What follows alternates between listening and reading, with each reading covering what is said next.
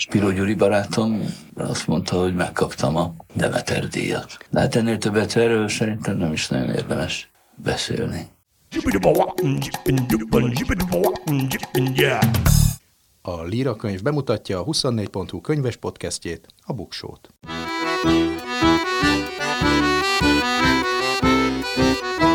Ez itt a Buksó, olvasásról, könyvekről, mindenféle jóról. Én Nyári Krisztián vagyok. Mai vendégem Parti Nagy Lajos. Találkozásunk apropója nem az, mint amire sokan gondolnak, de egy kicsit azért mégiscsak. Tele van a net Parti Nagy Lajos versekkel, lehet hallgatni, nézni és olvasni ilyen verseket. Ez nagyon jó az oka az kevésbé jó, de az nem érdekel minket. Parti Nagy Lajossal legújabb könyvéről fogok beszélgetni, ami az ő életművében is egy kivételes dolog. Beckói Nékner Piroska szakáskönyvéhez írt egy féltényregényt, kisregényt, Árnyék Porocska címmel. Ebben a részben ennek megfelelően szakácskönyveket fogok ajánlani, tizet, amire én vágyom, vagy már meg is vettem, és ö, idén jelentek meg. A Top Ten rovatban pedig arról lesz szó, hogy mi kerül egy könyvön ennyibe, hogyan befolyásolja például a brutális papírár emelkedése a könyvek árát, és még egy csomó minden.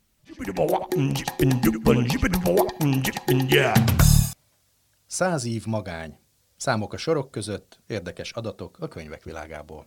Mi kerül egy könyven ennyibe? Javaslom minden kedves nézőnknek és hallgatóknak, hogy szerezzék be ideje korán a karácsonyi könyveiket, mert nem biztos, hogy lesz újra nyomás, hogyha egy jó könyv elfogyott, ugyanis papírhiány van a világban, és hát ennek az is a következménye, hogy drágulni fognak a könyvek.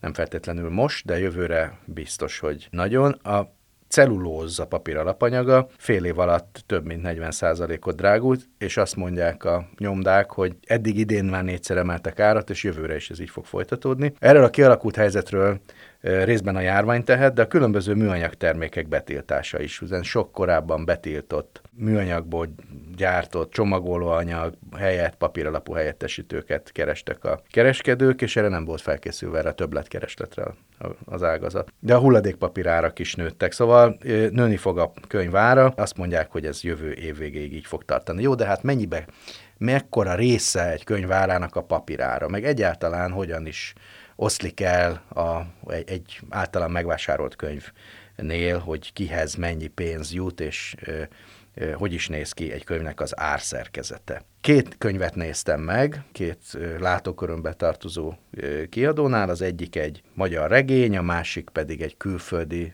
könyvnek a fordítása. Tehát ami árakat mondok, azok a valóságból vannak. Az első példa tehát egy magyar regény, illusztrációk nincsenek benne, hogy mondani szokták a könyvkedásban, faltó-falig szöveg van. 2000 példányban jelent meg az első nyomása, ennyi, persze ezt lehet utána nyomni. Az ára 4000 forint, Ebből 3800 forint a nettó ár, tehát 200 forint az az 5%-os adó, ami rajta van még a könyveken. A boltban kifizetett nettó ár 55%-a marad a kereskedőnél, de persze ez nem a hasznát jelenti, hiszen ebből a 2090 forintból termeli ő ki a raktározás, a szállítás költségeit, a bolt bérleti díját, ezek többnyire ugye bérelt boltok, az eladók és a raktárokban tartó, raktárakban dolgozók fizetését, sőt a marketing költségeket is.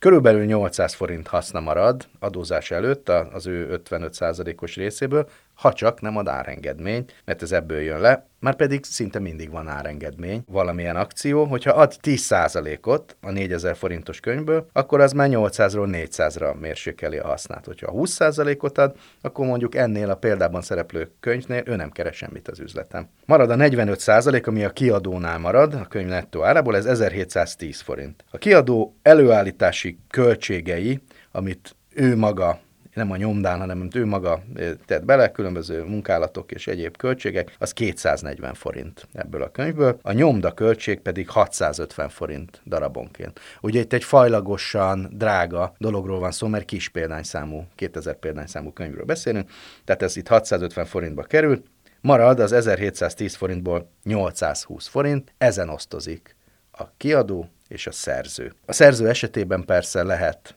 egy nagyon gyakori a sávos díjazás, tehát minél több példányt ad el a terjesztő, annál nagyobb százalékban részesül. Ebben az esetben úgy jött ki, hogy kb. fele-fele volt az arány, tehát eh, a 820 forinton fele-fele arányban osztozott a szerző és a kiadó. Tehát ennél a példánál a 4000 forintos könyvből 200 az állami, 800 a könyvesbolté, a terjesztőjé, hogyha nem ad árengedmény, 410 a kiadója és 410 a szerzőjé, a többi 2180 forint a teljes könyv árának 54,5% az pedig elmegy, az költség. Akkor van egy másik könyv, ami egy külföldi szerzőnek a fordított műve illusztrált könyv, képek is vannak benne, és ez már 4000 példányban jelent meg.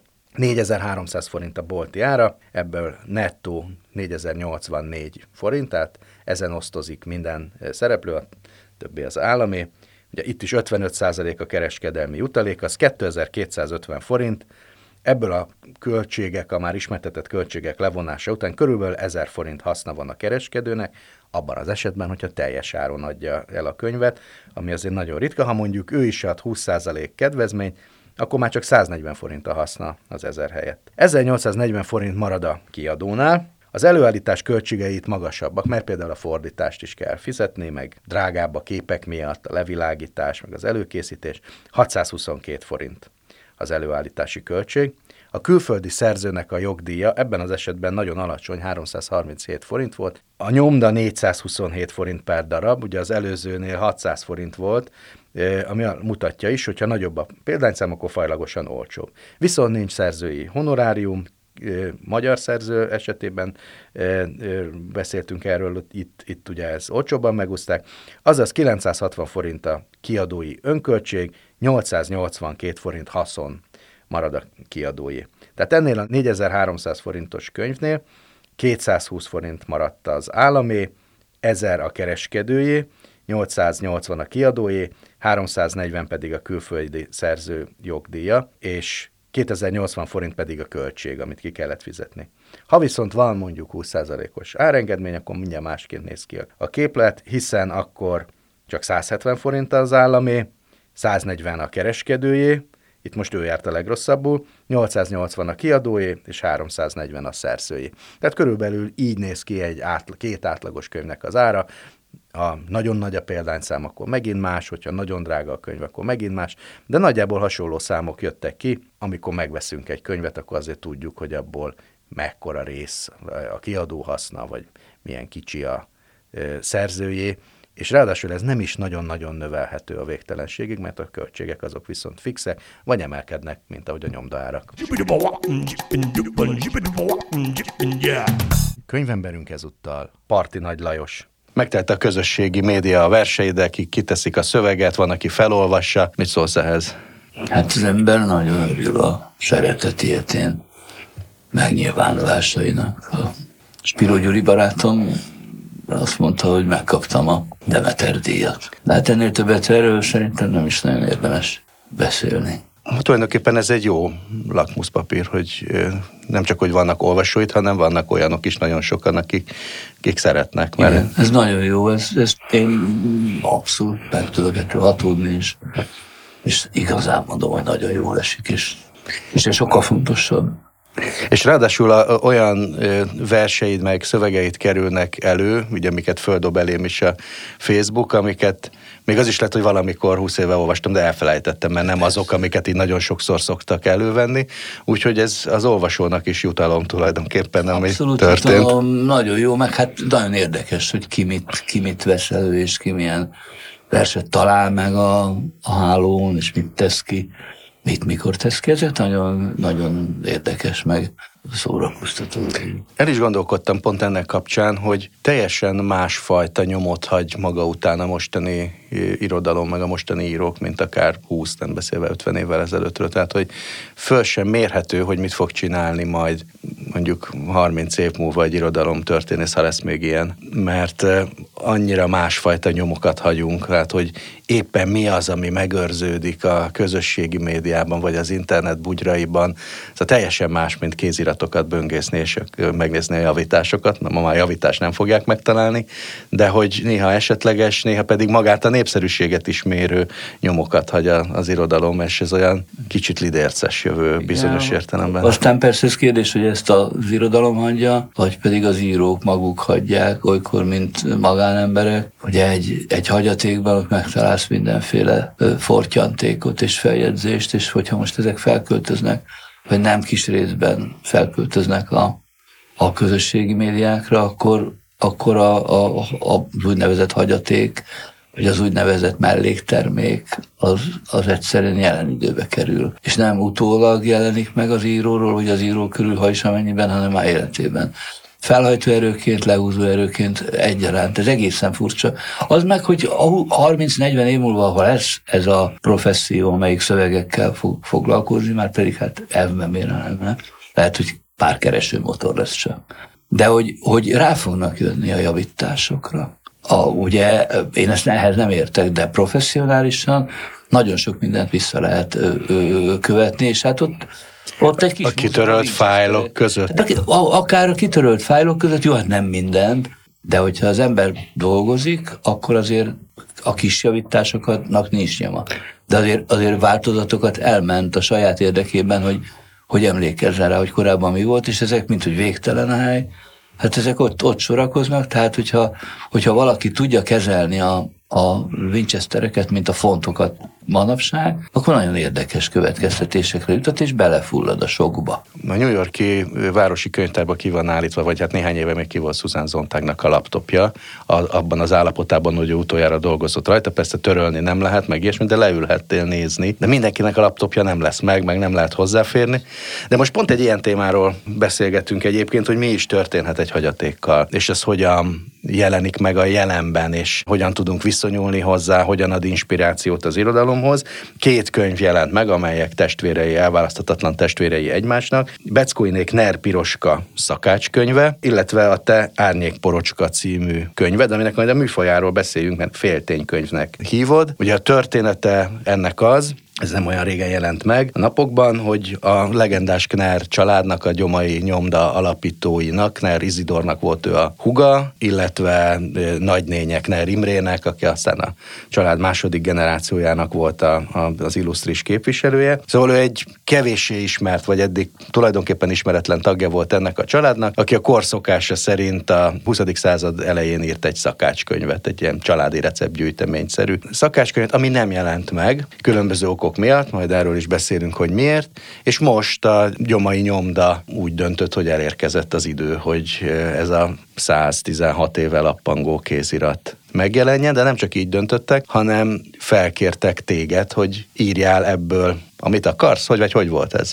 Lényegében igen. Én Knár Piroska létezéséről sem tudtam, és őszintén szóval a szakácskönyv létezéséről sem, holott arról már 2017 óta, amikor a az adományozók nagyon helyesen odaadták a Gyomaikner Múzeumnak. Azóta lehetett volna róla tudni. Én akkor értesültem az egészről, amikor ők eldöntötték, hogy csinálnak ebből egy könyvet, és megkértek, hogy, hogy írnék-e hozzá valamit. Tényleg ezt, hogy valamit, és mondtam, hogy én a szakácskönyvhez nem értek, és olyan nagyon nem is érdekel a szakácskönyv része, illetve mint, mint kézirat csomó érdekel de tartalmi értelemben nem annyira. De mindegy, mindegy, ők szeretnének valamit, egy írjak egy prózát. És ez addig forgott az ötlet, amíg ez lett belőle, két könyv, az egyikben a szakácskönyv maga, a másikban pedig az én. Hát igen, a műfajjal én is bajba vagyok, mert az egyszerűség kedvéért kisregénynek mondanám, de precízebben azt hiszem, hogy mégiscsak féltény prózának kéne hívni, de hát ezt a műformát nem fog lehetni bevezetni a, a, az irodalomba, holott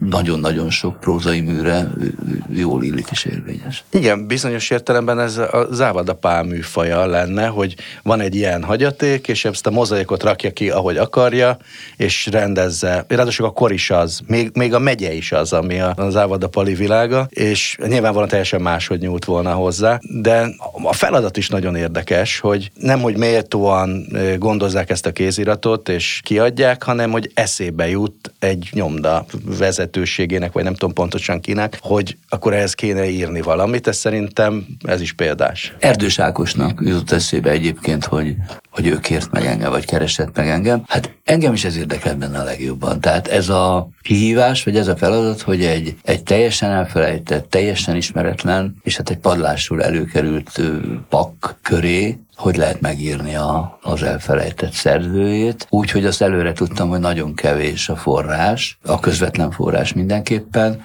hiszen a piroska után nem maradt egyéb, mint ez a véletlenül megtalált szakácskönyv, és után két tucat levél, amit a Kner Imrével levelezett, azokat nekem, hogy hozzám eljutatta Erdész Ádám, aki egy egészen nagyszerű történész és levéltáros is, aki a Knerekkel nagyon-nagyon sokat foglalkozott, és hát egyszerűen nélkül ez a könyv, ez nem lett volna meg, nem lett volna könyv, tehát nélkül én ezt nem tudtam volna megcsinálni. Ott volt a forrás, és akkor elkezdtem utána kirakósdit játszani. Mielőtt a kirakósdiról beszélünk egy kicsit, bár mondtad, hogy téged ennek a gasztronómiai része, vagy gasztrotörténeti része kevésbé érdekel, de azért picit a szakáskönyvvel is foglalkozzunk, annál is inkább, mert ez a másik könyv, ami ez össze van, ha fizikailag nem is, de hát szellemértemben összekapcsolódik a két könyv, és együtt lehet megvásárolni, és ez szakáskönyvként is működik, szerintem.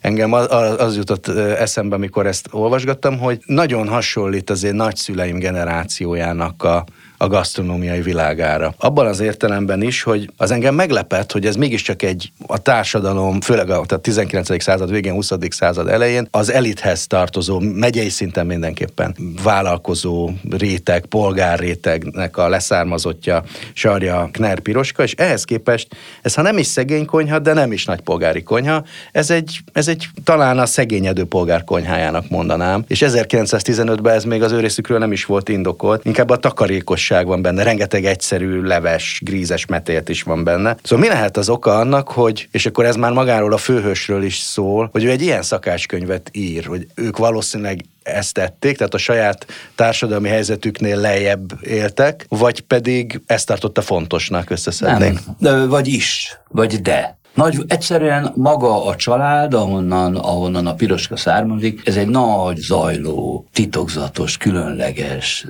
nagyszerű család, nagyon kiterjedt család, és hát a tradíciók egyike, a nőket érintő tradíciók egyike, hogy, hogy von Haushaus megtanulnak főzni, megtanulják ezt a, a magyar polgári konyhát mindenek előtt. Például zsidó család lévén se visznek zsidó konyhát, gyakorlatilag egyáltalán nem. Van benne sertéshús, minden van benne. Minden keverik van benne. a teljes húsos, teljesen. Abszolút. De teljesen, még, teljesen még abban sem zsidós, mint az egyébként már nem vallásos zsidó konyha, hogy például nem cukrozzák a főzeléket. Meg... Semmi ilyen. Ez, ez, egy, ez, egy, ez egy ahogy én, amennyit én ebből így sejtek, hogy ez egy átlag magyar polgári konyha, aminek az egyik vége az fölér még az ilyen névnapok dőzsöléséig, a másik vége pedig leér a hétköznapi grézes tésztáig, de azt ne felejtsük el, hogy hiszen a, a család minden nő tagjának egy csomó gyerekre mindig főzni kellett. A nagyon egyszerű hétköznapokban, és ők azért tudtak ünnepelni, meg tudtak, tudtak dőzsölni adott esetben, viszont dolgoztak éjjel Én Knerizidor életével valamikor kicsit foglalkoztam, és nagyon-nagyon alulról jött, tehát lehet, hogy egyszerűen a szája íze szerint rendeződött az egész családnak a, a konyhája is. Meg hát abból a szempontból is nagyon tanulságos, hogy ez még az 1910-es éveknek a, a gasztrokultúrája, és hiányoznak belőle azok a általunk nagyon gyakran ősinek gondolt magyar konyhai elemek, amik később jöttek a magyar konyhába, mint például a lecsó. Nincsenek benne lecsós ételek, ami Igen. ma már alapvető lenne, nincs benne pacal, mert, mert a belsőség a szegény konyha volt. Szóval ebből a szempontból is tanulságos, de hát nem erről a, a szakás... Viszont van benne pásli, Igen. és nagyon el tudom képzelni, hogy, hogy emögött, vagy azaz tüdő. A hiány, azaz tüdő, ezek mögött a hiányok mögött egyszerűen ilyen szeretem, nem szeretések voltak, nem tudom, nincs rá adat. Igen. De lehet, hogy az Izidor is így tradicionális a családban valami miatt utálták a májat, vagy nem tudom én, vagy valami miatt nem szerette a lecsót az X, a papa, vagy mm-hmm. valamelyik testvér. Az még nem volt. Illetve ha nem volt, akkor pláne, vagy most a, a lecsóhoz képet esetett bármilyen étel, mm-hmm. és ez öröklődött, hiszen azért ez úgy van, hogy a a főzött a sógornő, főzött a húg, főzött a nővér, egész családba főztek, és ez azért nem kis részben egy családi receptgyűjteménynek is tekinthető, amit a Piroska rögzített a saját neve alatt. Egyébként most még egy mondat előbb, mint 1915. Hiszen az a, az a vége, amikor lezárta. Kb. 10, 13, az én számításom szerint 13-ba kezdte el írni, tehát mindenképpen még a világháború előtt. És akkor ő hány éves volt, amikor... 77-ben született, uh-huh. akkor 20, egy fiatal asszony. 36 éves volt. Igen, mielőtt született a gyereke, még akkor írta az ömét ennek a szakácskönyvnek. Egy fiatal asszony, aki Rákosligeten élt a férjével, nem keresett rosszul a férje, nem dőzsöltek nyilvánvalóan, de nem, nem, is, nem is nyomorogtak, addig, amíg meg nem halt a férje. És akkor jön a történetnek a másik oldala, vagy hát maga a történet, az árnyék porocska, ami egy életrekonst, életrajz rekonstrukció is, de nem filológiai alapossága, bár mint mondod, volt egy filológus segítőd, hanem emögé a mozaik mögé beraktad a saját üvegcserepeidet, és kialakult belőle egy, egy alternatív történet, vagy hát egy irodalmi Knár Piroska, aki nem azonos a természetes személyen nyilván. Hát, ő nyilván a, a, abszolút nem azonos, hiszen nem tud azonos lenni, és nem is akartam, hogy azonos lenni, de hogy legyen. De hát a legfontosabb, hogy nem tud. Van, hogy évtizedekig nincs adat. Például a, az utolsó kézzelfogható adat, írásos adat a Kner Piroskáról, tól, ez 43. augusztusából van, akkor váltják az utolsó levelet Kner Imrével, akit aztán 44-ben el is visznek és meg is gyilkolnak. De onnantól fogva... Csak azt tudjuk, ilyen, hogy túlélte. Ilyen másod, tudjuk, hogy túlélte, másodlagos, harmadlagos információk vannak, és korábban is. Tehát eleve nem volt sok minden, ami oda elcsábíthatott volna arra, hogy, hogy, hogy egy valódi biográfiát írja az is feltűnt, és nyilvánvalóan ez is tudatos döntés, hogy nem nagyon írsz az ételekről, miközben az elsődleges forrás mégiscsak egy szakácskönyv. Megemlíted a páslit, meg egy-kétszerre fölbukon, hogy ez mennyire tudatos, hogy azt mondod, hogy úgyis ott van a szakácskönyv, te nem erre voltál kíváncsi, vagy egyszerűen ez az egész témát mellékesnek találtad? nem mellékesnek, de az egy másik erdő. Abba, ha belemegyek, akkor ott nagyon-nagyon sok mindent el kellett volna, vagy újra kellett volna olvasnom, tehát ki kellett volna találnom, hogy hogy gasztronómiai szempontból ő kicsoda, micsoda, hogy csinálja túl a szakácskönyvön, hogy illeszkedik bele ebbe a polgári konyhába. Ugyanúgy kilógott volna ebből a, a száz oldalból, mint ahogy például az is kilógott volna, és csak ott dereng mögötte, hogy kik voltak a knárek, és mekkora hatásuk volt a magyar kultúrtörténetre a két háború között. Ez se fér bele. Ez, ez nagyon érdekes volt számomra, hogy tényleg a, a magyar kultúrtörténet két nagyon is meghatározó, megkeretetlen alakja, meg a könyvkiadásról beszélünk, akkor pedig még inkább Kner Izidor és Kner Imre, és még többen mások a, a, a családban. Hogy egyébként ez a történettudományban is egyre inkább előjön, hogy a hátország a nők szempontjából elmondani egy történetet. Itt tulajdonképpen ott vagy, nem tudunk meg túl sok mindent Kner Izidorról, vagy Kner Imréről, de azért elég sok információ előkerül a, a könyvbe, de hogy a, a nézőpont az, ha nem is alul nézett, de valamiféle oldalnézet. Tehát nem törekedtél arra, hogy a család története az hogy valamiféle teljességében megjelenjen, hanem a szereplőre koncentráltál. Hát több okból sem. Abban a pillanatban, amikor én elkezdtem volna ezzel kacérkodni, akkor átlépek egy másik területre, ahol már más képességek kellenek, azon kívül egy olyan területre, amit már nagyon jól az erdészádán megkutatott, vagy kutat közben, azon kívül se helyem, se időm nem lett volna rá. Négy hónapon volt elő egészen, mondjuk öt. Koratavasszal kezdtem el ezt a munkát, és tudtam, hogy ez megjelenik karácsonyra. De hát én nekem ez volt a tárgyam, ez az alulnézet, tehát egy elszegényedő, elszegényedett tánti, akit a véletlen kipörget, és a, előre pörget a, a Knár család színpadán, mert hogy megtalálják ezt a kéziratot. Tehát nekem nem volt más választásom, mint a az ő oldal szemszögéből nézni, hiszen ha megfordítom valamelyik híres knár felől nézem őt, a piroskát, akkor, akkor már egy olyan, olyan pakkot kellett volna vele hoznom a történetbe, ami egyszerűen fizikailag nem fért volna vele, meg nem is éreztem volna magam ebbe kompetensnek. Ez, ez a, a gasztronómiára is igaz, meg a, mondjuk a kultúrtörténetre is. Miközben azt az olvasók vagy nézők, hallgatók kedvéért mondom, azért ez egy komplet kislegény, és bőven benne van a 20. század első felének a, a, a története, ahogy egy, egy nő, egy házi asszony életébe nagyon durván beszüremlik, különösen akkor, hogyha az illető egy vidéken élő zsidó családnak a leszármazottja, és aztán pedig hát Budapest külső negyedeiben él, akkor ez szinte képletszerű, ami történt a családjával, meg, meg vele. Mondtad, hogy kevés forrás volt. Körülbelül mennyi az általad leírt történetben, ami forrás alapú, és a mennyi, amennyit tetettél hozzá, hogyha lehet egyáltalán ilyen számokat, vagy arányokat mondani? Nem nagyon, nem nagyon lehet, és pontosan a feszített tempó miatt, hogy elég, eléggé kellett dolgoznom, eldönthettem, hogy kutatok, vagy pedig írom. Ilyen egyszerű volt a, a döntés, ezért nem is vezettem annyira precízen, hogy most mi, miből következik. Ehhez jobb filológusnak kellett volna lenni, akkor most tudnék neked akár számokat mondani.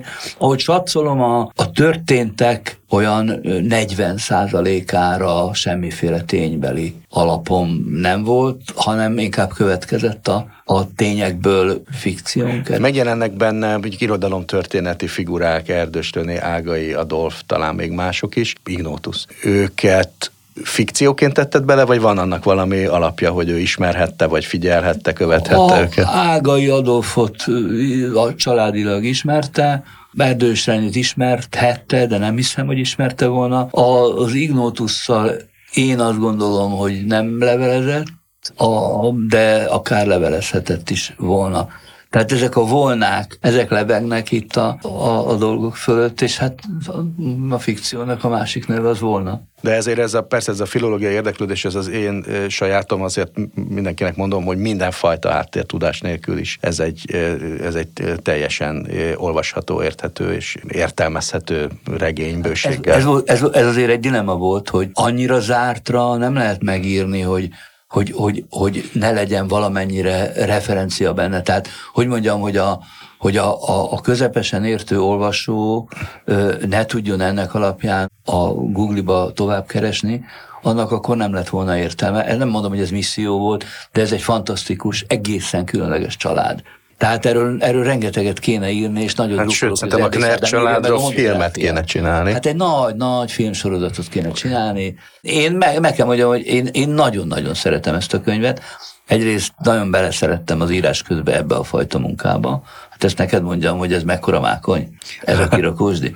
És, és gyönyörű lett a könyv, igazán gyönyörű lett a könyv, és a, ebből a kéziratos szakácskönyvből hogy a Small Alexandra mit csinált, ez egészen fantasztikus, hogy mekkora munkával. A Hajman Hugo utólagos javításait kirekonstruálva belőle címjegy, vagy mit, tartalomjegyzékkel, szójegyzékkel. Szóval fantasztikus munka, amit, amit, amit ő végzett benne, és a Pintér József is, úgyhogy én azt gondolom, hogy ez, ez, egy, ez a magvető kiadónak a, a komoly tisztelgése, a, a Knerrek emlékelő. Az ezelőtti két köteted, egy verses kötet és egy eszékötet volt, a Létbüfé és a Félszép, ez pedig akkor egy ilyen féldokumentumregény. Most szerinted próza vagy verskorszak van inkább? A világban? Mondjuk a világban, vagy nálunk. Vagy nálad? Hát nálam, nálam inkább prózakorszak van, ami nem azt jelenti, hogy ne, ne születnének alkalmanként, és tényleg alkalmanként versek, de hogy én most arra figyelnék, hogy, hogy megcsinálok hamarosan egy verses könyvet, tehát ez, ez nincsen. Én most e, ehhez a könyvhöz egy négy-öt hónapra kiálltam az én úgynevezett főmunkámból, ami egy nagyon szövevényes, hosszú, bonyolult, hát féltény próza szintén. Hogy a világ, világ azt hiszem, hogy ahogy, ahogy szűkül a, a igazán jó Fánsmekker olvasók tábora, úgy értékelődik föl a költészet fiatalok között is, és ez valami egészen fantasztikus. Tehát, hogy, Ezt én is érzékelem. Hogy, hogy ebben van valami nagyon-nagyon megejtő és nagyon megható. Ebben azt gondolom, hogy azért a, a közösségi oldalak is sokat segítenek, hordozzanak bár magukkal rengeteg vackot is, de hát miért a könyvkiadás nem hordoz? A próza meg a, a történet, meg a regény, vagy a történet, arról meg azt gondolom, hogy egyszerűen úgy látom, hogy lebírhatatlan hiába költözik át pillanatok alatt sorozatokká. Azért a, a könyv, vagyis hogy ez a, a könyvszerű adatállomány, ez kilógja, és, és tömegek olvasnak még mindig a világban. Hogy Magyarországon soha nagyon rossz a helyzet. Egyáltalán, egyáltalán, nem olyan, egyáltalán nem olyan rossz a helyzet. És ez legalább azt gondolom, hogy egy valódi helyzet. Tehát talán soha nem volt olyan közel a, a megvásárolt és az elolvasott, könyv, elolvasott könyvek száma egymáshoz, mint az utóbbi 10-15 évben. Ez nagyon jó, hogy mondod, mert, mert amikor néha nosztalgiával visszagondolunk, vagy a visszagondol a, az én generáció, meg a te generáció, de a 80-as évek, hogy akkor milyen példányszámok voltak, hát az a lakótelepi lakások polcán hát végezte a szép versek, mert hát ez nem biztos, hogy levették. Épésszel ki gondolja, hogy a, hogy a világirodalom talán a nagy slágerek kivételével tömegek olvasták, ha nem tudom én, a Karamazov testvéreket, vagy az ördögöket. Hát ezt, ezt, ezt nem el se lehet várni adott esetben tömegektől, de jól hangzik az olvasó népért mozgalom is. És hát bizony, bizony az írók szempontjából, meg a fordítók szempontjából nem ez mindegy. egy aranykor volt.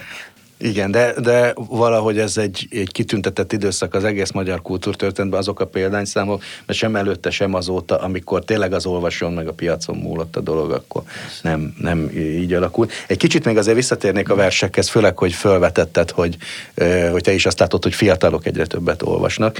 De a létbüfé, meg az alcíme és őszológiai gyakorlatok, és nagyon sokan vetették össze az őszikékkel, és Mocsányi Géza mondta azt ennek a kötetnek a bemutatóján, hogy nem kell öregedő férfinak lenni ahhoz, hogy hatni tudjon ez a, ez a kötet, persze ez az őszikékre is igaz. Kinek írsz, amikor írsz? Tehát elképzeled az olvasót, vagy, és öregedő férfit látsz mondjuk ennek a könyvnek kapcsán, vagy ez teljesen mindegy, nem gondolkozol ilyesmi? Azt hiszem, hogy az írónak, vagy konkrétan nekem nem nagyon elmódonban arra gondolni, hogy egy sötét november mély délutánon az olvasó még szomorúbb lesz attól, amit én leírok, mert abban a pillanatban vége.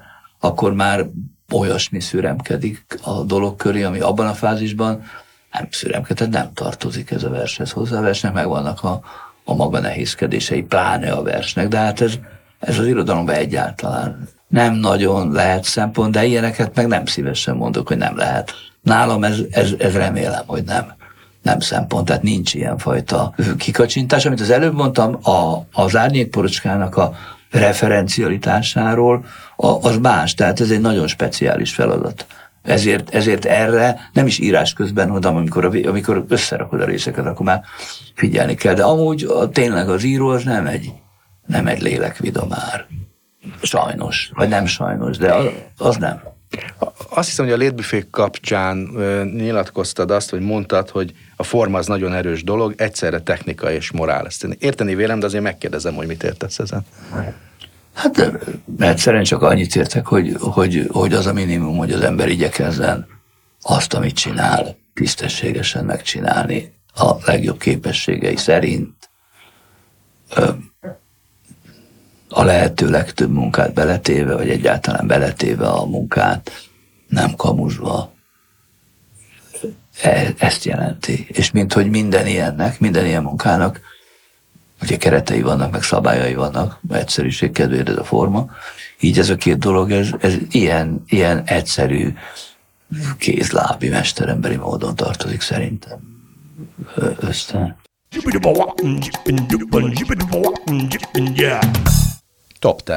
Egy polcnyi jó könyv. Tíz remek új szakácskönyvet fogok ajánlani, hiszen ilyesmiről beszélgettünk, amik most is elérhetők a kereskedelmi forgalomban, 2021-ben jelentek meg. Én gyűjtöm a szakácskönyveket, ezeknek egy részét már meg is vettem, a többire meg várakozok karácsonykor, innen is jelzem. Váncsa István szakácskönyve, ami egy sorozatnak a része, az 1001 plusz recept, a Librinél jelent meg 2021-ben, ki szereti Váncsa Istvánnak ezeket a főzős könyveit, az annak kötelező olvasmány.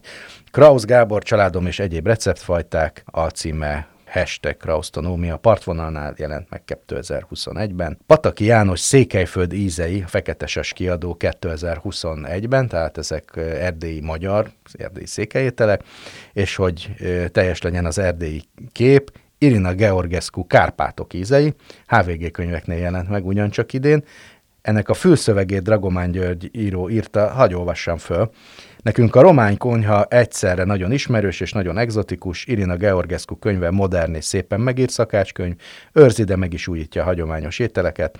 Sokat gazdagodhatunk abból, hogy a főztjükön keresztül jobban megismerjük a szomszédainkat, már csak ezért is együnk erdei román ételeket, meg azért, mert jók. Giorgio Locatelli Ízek Szicíliája az Alexandra kiadónál jelent meg. Volt az Ízek Itáliai című könyve ugyanennek a szerzőnek, aki szereti az olasz konyhát, annak ez ö, ö, majdnem, hogy kötelező olvasmány. Szegál Viktor, Vida József, Sercegés és Erdőzúgás poetikus cím a Pannon értéktárnál jelent meg idén.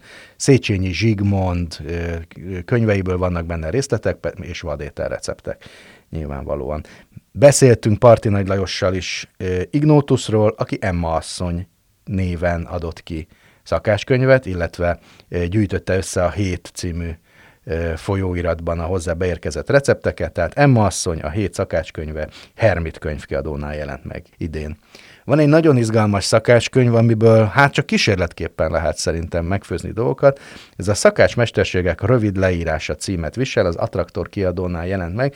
Ez régi kódexekben, későbbi kéziratokban megmaradt Magyarországon főzött ételeknek a receptjei.